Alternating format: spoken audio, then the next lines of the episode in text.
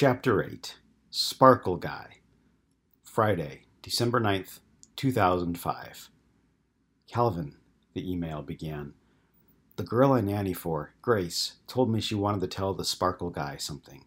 She calls you that because she said you had sparkles all around you when she saw you. Anyway, I had to email this to you. I wrote it just the way she said it so you could imagine her little voice. Here it is. Seeing Elizabeth's name in his email had yet to lead to disappointment. Even in the midst of another busy day at work, Calvin continued reading her message, intrigued. Well, you know it's cold where you are sometimes? Well, that girl, she says you can keep her warm. It was cold where she was, and she can't, you know, get warm always. Elizabeth, is he going to be mad at me for saying this stuff? It's embarrassing. Puzzled, Calvin sat for a moment, rereading that message. Then another email popped into the inbox. He quickly opened it. Cal, I didn't know Grace was like this. I'm dumbfounded. I'm guessing that when she met you, there was a connection formed, and Ellis was able to send what she needed to say. Here's more exactly as she said it. You know, I have something else to tell you. It's special because, well, I'm really embarrassed, but that girl had a baby in her tummy, you know and something else. She's trying to talk to you, you know. Listen to me because I can tell you what she wants to say right now. She says that she doesn't, well, she doesn't really know the man in the park. She can't tell me about the park, well, because I'm a kiddo. She was a runner girl, and she was running because Paul and her had a fight. And the next thing she knows, she can't breathe so very good. And then it went dark. She says it didn't hurt. She must be thinking about her legs from running because that's all I can guess. She says you can't find the man in the park. You're not supposed to. But she can rest now, because you're going to help more people in this life. She says you heard her whisper that day, and to be careful because it's a real thing.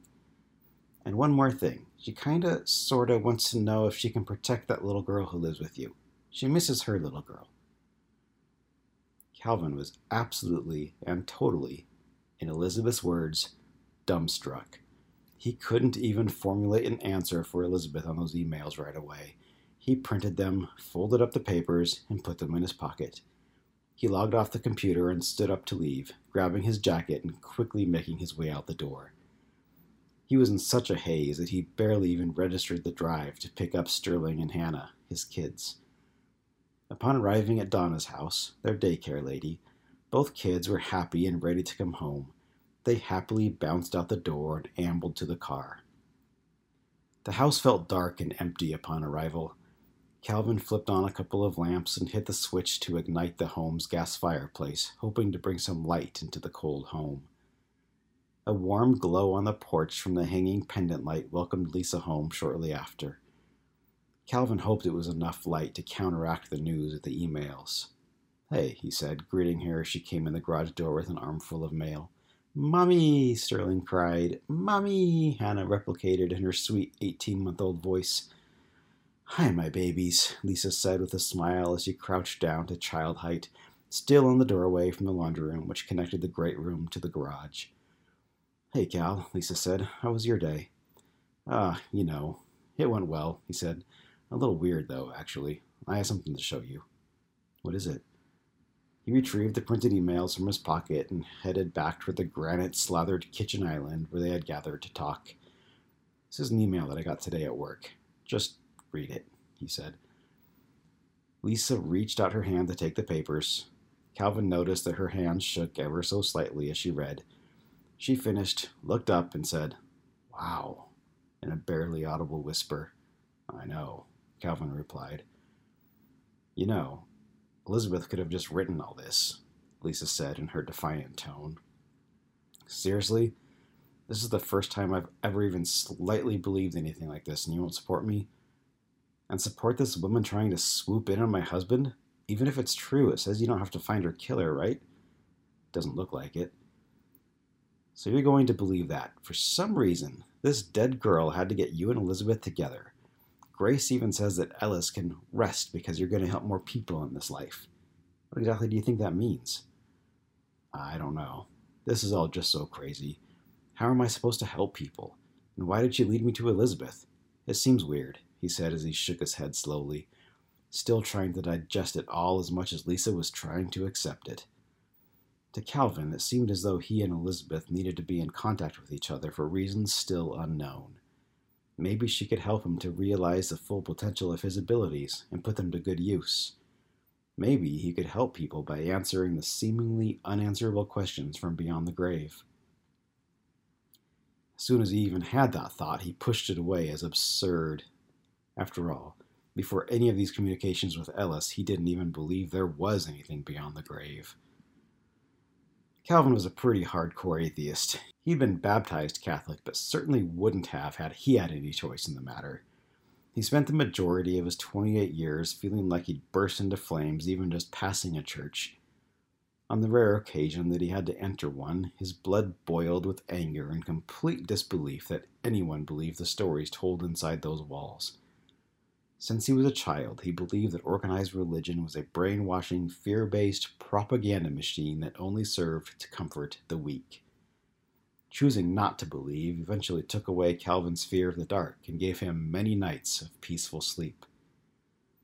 His refusal to attend church put an end to Lisa's semi regular attendance, even though she'd never doubted the existence of God. They even debated the topic, but sat on opposite sides of the religious fence. Before meeting Elizabeth, the occurrence with Pitchfork Man and the mysterious orbs in his basement bedroom were not enough to convince him that anything existed beyond the tangible world. Although he remembered each event in detail, he fully believed that it was something that science would one day be able to explain. This time, though, there was too much going on. There were too many coincidences to foster his denial, and it began to change the entire relativity of his world. He was no longer in denial, but had moved to a state of shock. Calvin! Lisa's voice broke him out of his reverie. Sorry, I was just thinking about all this, he said slowly. It's just so much to digest. It's seriously turned things upside down for me. I guess we'll just have to take this a day at a time and see where it leads. I think there seems to be a purpose that we don't know about yet, and I don't think that we are at the point of figuring that out. It's just something that will probably play itself out. Yeah, I'm sure you're right. Either that or you're going batshit crazy. Cal wondered how much more of this she could take before labeling him as a mental patient freak. He needed a second opinion. He called his parents, the people who never once judged him for the spiritual things that happened in the basement as a child. After the kids and his wife went to bed, Rick and Kelly Janik knocked softly on the front door. His mom sat on the floor next to the armchair where his dad had settled. They both had concerned looks on their faces, wondering why their son would ask them to come over so late in the evening. Well, I guess I'll just get right to it, he said nervously. He knew his parents would not question him, but the thought of talking about the events made him feel like maybe it was all nothing more than a series of coincidences. He was especially nervous about his dad's reaction, as they'd always shared views on religion and the afterlife. Regardless, he kept talking. Okay, you know how when I was a kid, I'd tell you about the orbs of light I'd see and the other crazy stuff that would happen to me? Mom, remember telling me to look for the light before I'd go to sleep so I wouldn't be afraid? And when I told you about seeing the man with the pitchfork? His parents both nodded. Well, apparently that was all real, and the spirits are back. Kind of with a vengeance, actually. He proceeded to tell them everything, from the night he met Elizabeth to the connection to Ellis. He handed them the fax and the printed emails from Elizabeth. Dad wiped away a tear as he finished reading and uttered a barely audible, Wow. Mom smiled at him with watery eyes.